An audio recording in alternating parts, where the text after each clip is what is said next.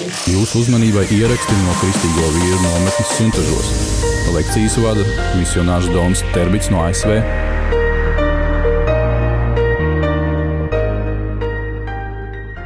Look at all these happy faces. Paskatieties uz visi, visām šīm laimīgajām sejām. They're happy to be alive. Viņi ir laimīgi būt dzīvi. Amen. All right, we're gonna. Well, I'm going to give a couple of talks today on financial blessings. Uh, Mums būs pāris runas šodien par uh, finansiālajām svētībām. Uh, hopefully, from a, a Christian perspective about how we can live the abundant life.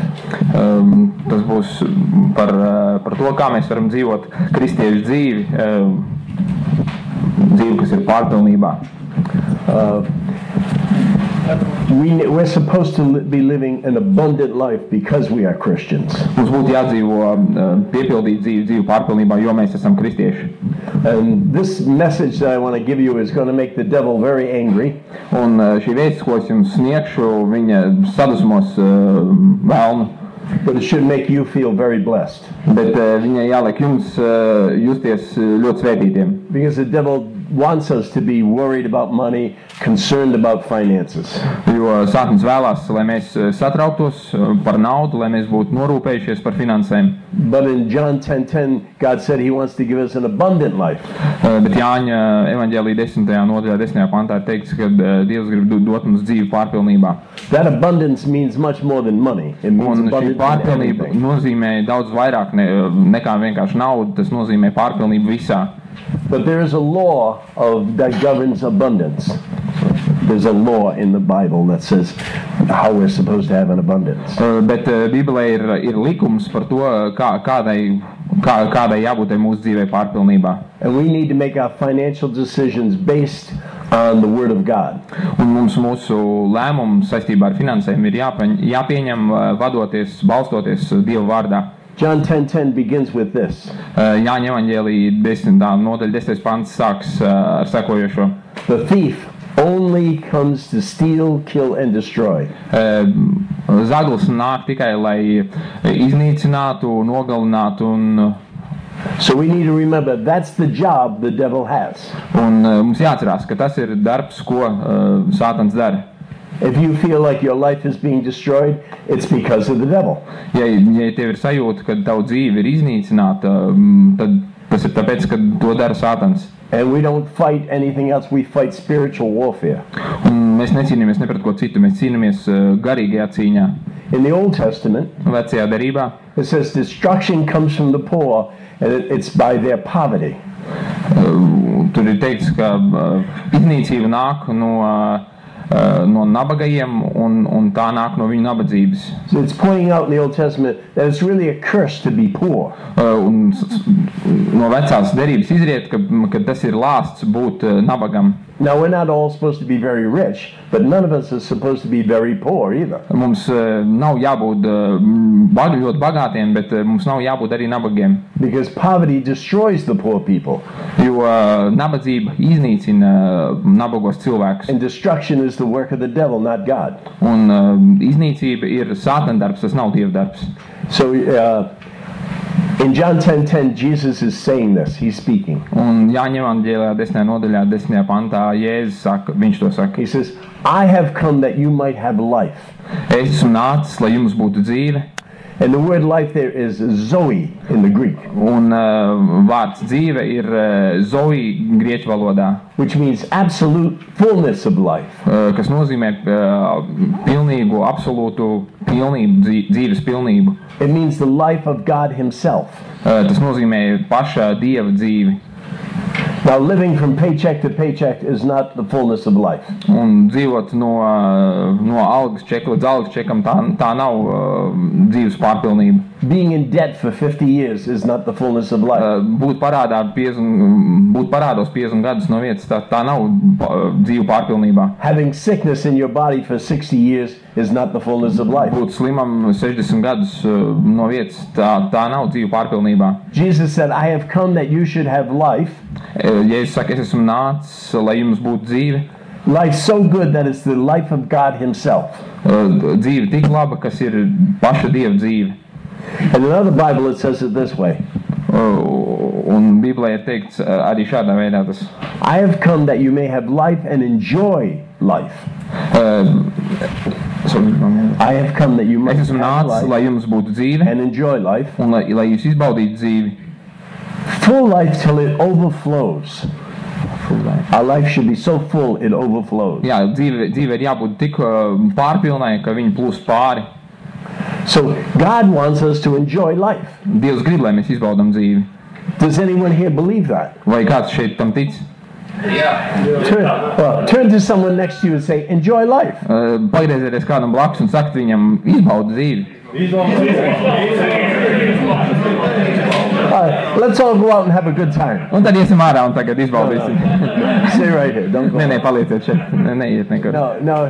Eh, Most most Christians, you would never know God told us to enjoy life. Uh, Lielākā daļa kristiešu patiesībā nezina, ka Dievs mums ir teicis, lai mēs izbaudām dzīvi. Most Christians say we need to be obedient and quiet in church. Lielākā daļa kristiešu domā, ka mums vienkārši ir jābūt paklausīgiem un vienkārši klusiem, klusi jāuzvedās baznīcā. But God said, Jesus said, I want you to enjoy life. Bet, ja es teicu, es gribu, lai jūs uh, izbaudat dzīvi, Come out and enjoy the wonderful camp here for the weekend. izbaudiet uh, šo mm, lielisko kempingu, šo, mm, šīs brīvdienas, Have some great food cooked for you lie, lieliski, mm, izbaudiet lielisko pārtiku, kas jums šeit sagatavot. and just enjoy life. Vienkārši un izbaudiet dzīvi.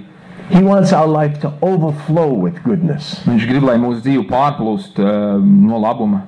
We should be saying, I have so much good, I, I, I can't enjoy it all. Uh, viņš grib, lai, mums, lai mēs varētu teikt, man ir tik daudz laba, ka es nespēju to visu aptvert un izbaudīt. I have too much good things. Man ir pārāk daudz, par daudz labo lietu. My cup overflows. Mans uh, draugs plūst pāri.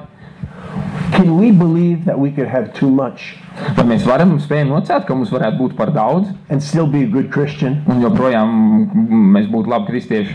Can you imagine having too much money? Uh, Vai jūs varat iztēloties, ka jums būtu par daudz naudas?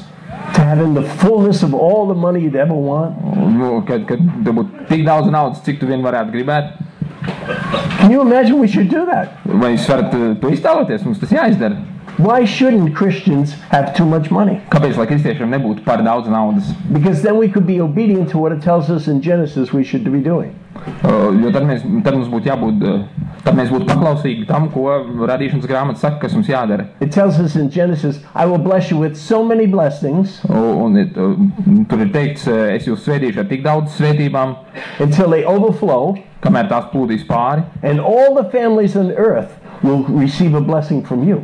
Un visas uh, ģimenes un ģimenes visā pasaulē saņems uh, svētību no tevis. When we have too much blessings, Kad mums ir par daudz žēlstību, they're not for me and you. viņas nav priekš uh, tevis un manis. They're to give away to the rest of the world. Tās ir domātas, lai dotu mm, pārējiem, pārējiem pasaulē, So they can see how wonderful it is to be a Christian. lai viņi redzētu, par to, redzētu to, cik brīnišķīgi ir būt kristietim. Now, have you been giving away millions of dollars this year? Vai jūs šogad esat jau miljoniem dolāru devis projām? I know there's five or six people over here, they do it. Es zinu, ka 5, 6 cilvēki šeit ir, kas to darīja. But the rest of you over here, you don't do that this year. Pārējie jūs šī gadā vēl to ne, nedarat, nedarīsiet.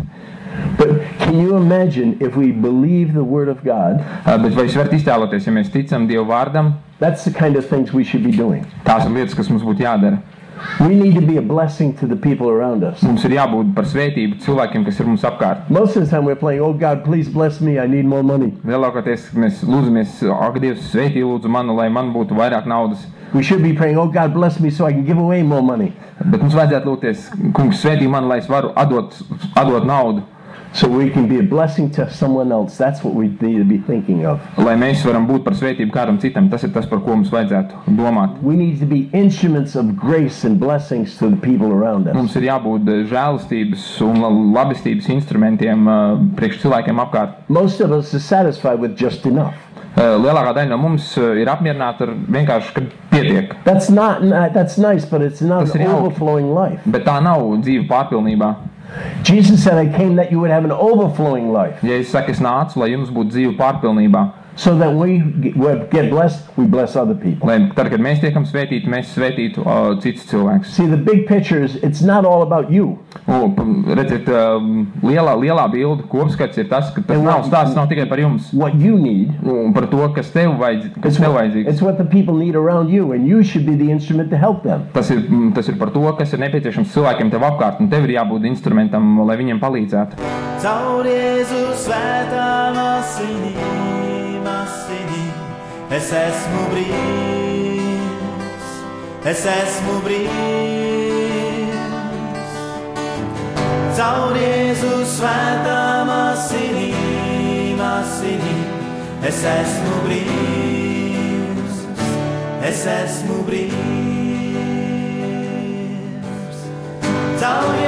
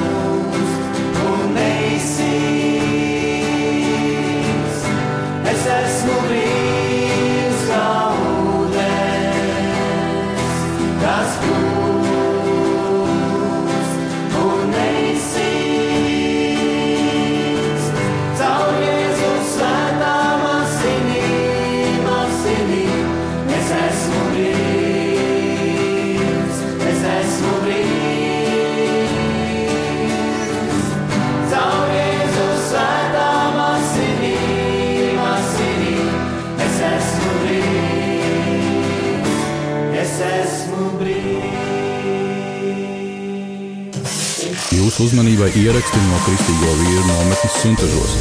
Lekcijas vada misionārs Dons Terbits no ASV.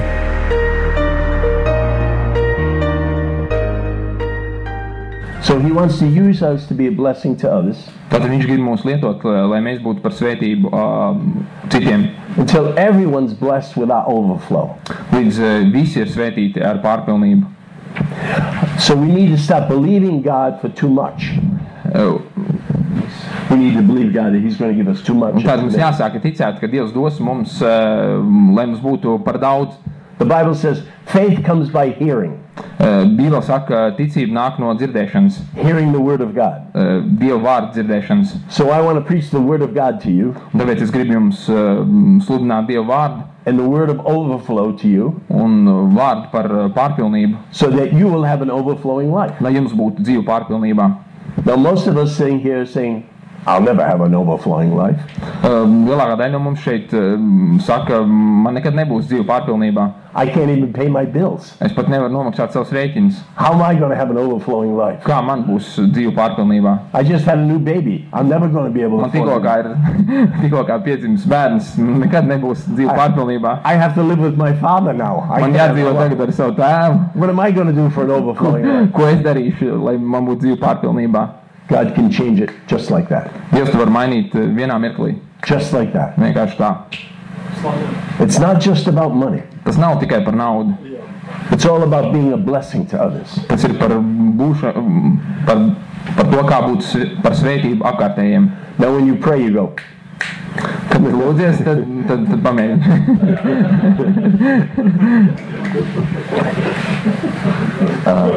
so he. It's not, come God, bless me. Tas nav Dievs nāc svētī man. Come God, let me be a blessing to someone else. Nāc Dievs un ļauj man būt par svētību kādam citam. When we start praying to be a blessing, we'll get blessed.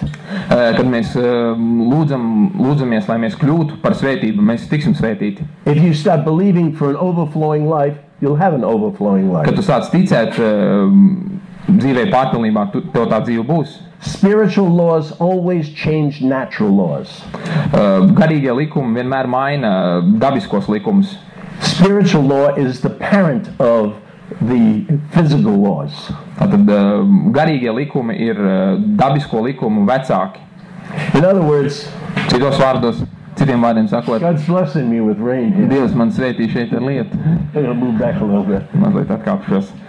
He's raining his blessings on me. Viņa svētības nolīst par mani. You can't resist blessings. Viņš nevar, viņš nevar pretoties tam. So, uh,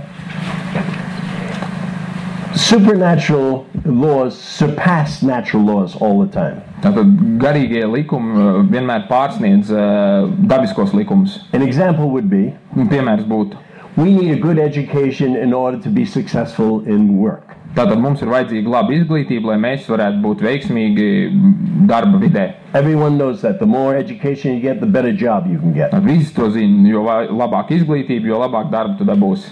But however, when wisdom shows up, Uh, Bet nestoties uz to, kad uh, uzrādās gudrība, it's greater than knowledge. tā ir labāka nekā zināšanas. And it will propel you past what you can do with an education. Un tas uh, tev aizvedīs tālāk uh, par to, ko tu vari izdarīt ar vienkāršu izglītību. God can give you wisdom to change your life. Dievs tev var dāvāt gudrību, izmainīt uh, savu dzīvi. God can give you a dream that will change everything for you financially in your life. Uh, Dievs tev var dāvāt uh, sapni, kas izmainīs visu tavā dzīvē. I just had someone witness to me about having a dream and changing their life. Uh, Man bija um, um, dzirdēju no kāda liecība par to, ka viņam bija sapnis, kas izmainīja viņa dzīvi. How many people wake up in the morning and come up with great inventions for, for and changes the whole world?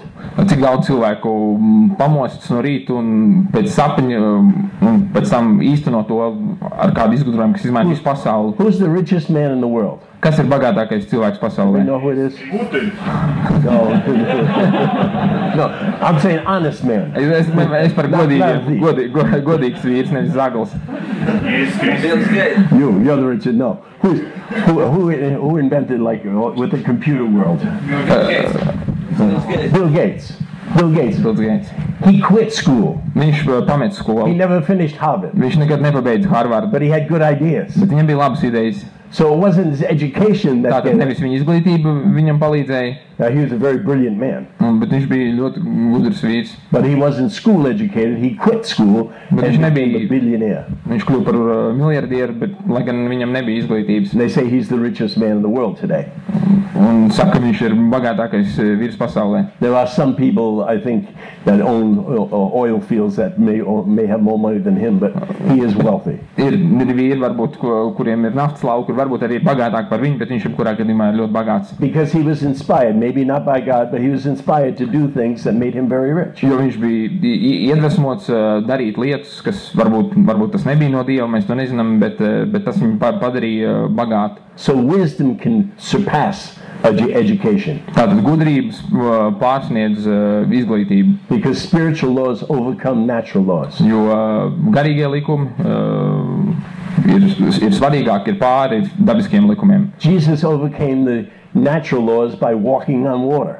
Uh, Jēzus uh, pakļāva dabiskos likumus, piemēram, staigājot pa ūdens virsmu. And when he was raised from the dead, he ascended into heaven n- uh, against natural laws. Un uh, tad, kad viņ, pēc augšām celšanās viņš uh, mm, uzkāpa debesīs, kas arī ir uh, pretēji dabiskiem likumiem. In the Old Testament, Joshua prayed that he'd have more daylight. Um, vecajā derībā mm, Jēkabs uh, lūdzās, lai būtu vairāk di- dienas gaismas. He was in the battle and he was winning the battle, but he needed more time during the day to win this battle. Uh, Viņš uh, karoja tajā brīdī, un tas bija cīņas vidū, bet viņam vajadzēja, vai, vai, lai diena būtu garāka, lai viņš varētu uzvarēt šajā cīņā. So he prayed to God, and God stopped the sun for several hours just so Dievu, un uh, Dievs apturēja sauli uz vairākām stundām, lai viņš varētu uzvarēt cīņu. There are laws that are greater than poverty and greater than bad luck. Un ir likumi, kas ir uh, varenāki par nabadzību un par uh, neveiksmi. And prosperity means to, to excel to the highest place. Uh, un um, prosperity.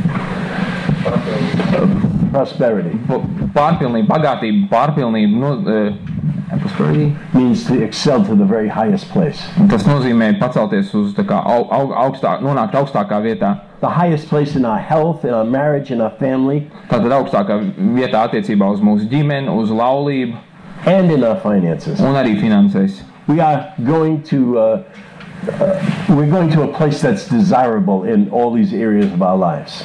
Un mēs dodamies šo vietu, kura ir um, iekārojama visās mūsu dzīves jomās, vēlama.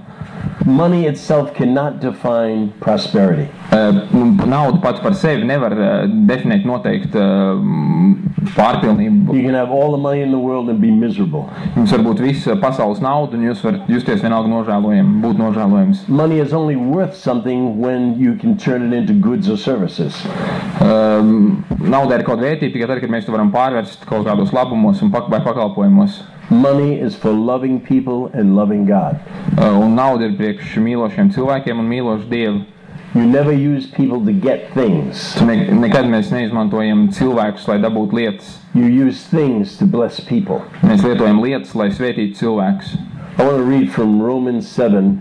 Es and eight. lasīju n- no Pāvila vēstules romiešiem 7. nodaļas. Romans 7:22 right through 8:2.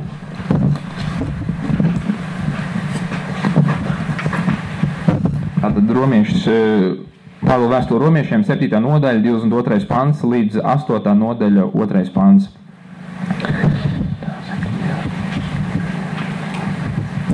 Pēc sava iekšējā cilvēka es ar prieku piekrītu Dieva bauslībai, bet savos locekļos es manu citu likumu, kas karo pret manu prāta likumu un sagūsti man tajā grēka bauslībā, kas ir manos locekļos. Es nožēlojamies cilvēks, kas mani izraus no šīs nāvei padotās miesas.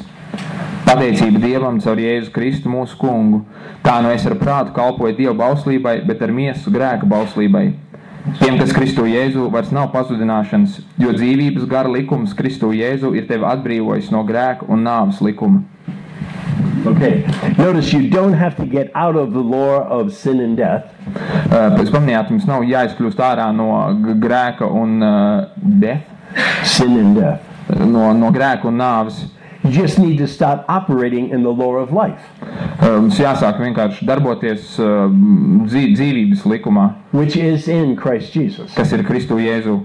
So you want to turn on the law of life in you, Tātad mēs gribam ieslēgt uh, dzīvības likumu sevī, and it sets you free from sin and death. un tas at- atbrīvos mūs no grēka un nāves. When I was 28 years old, I received the baptism in the Holy Spirit. Kad man bija 28 gadi, es saņēmu kristību svētajā garā.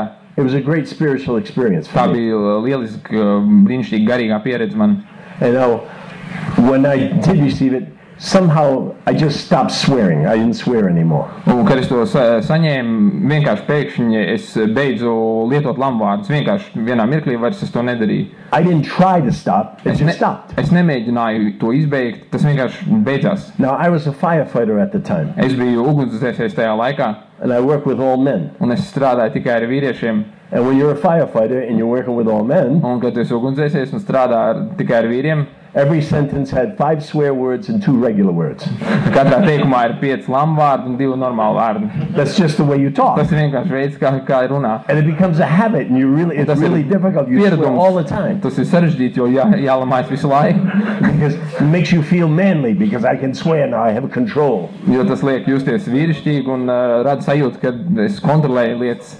But when the law of Christ came into my life, Bet, kad Kristus, uh, uh, gars Kristus likums ienāca manā dzīvē, it just disappeared. tas vienkārši pazuda. I just stopped swearing. Es vienkārši beidzu lietot tos man vārdus. I surprised myself. Es pārsteidzu pats sevi. I realized I didn't swear very much. Es vienkārši sapratu, ka es vairs nelamājos. But about five years later, Ap, aptuveni pēc pieciem gadiem a man from the other side of the city came to work in my station one day. uh, kāds vīrs no uh, citas uh, ugunsdzēsības dienestās uh, no, no otras pilsētas puses atnāca strādāt pie mums. And I, I introduced myself. I said, hello, I'm, I'm Don Turbot. How are you? Un es iepazīstināju ar sevi, es teicu, sveiki, esmu Dons Terbits, um, kā jums iet? He says, oh, you're Don Turbot. Viņš, viņš teica, ah, tu esi Dons Terbits. I heard you don't swear Esmu anymore. dzirdējis, ka tu vairs nelamājies.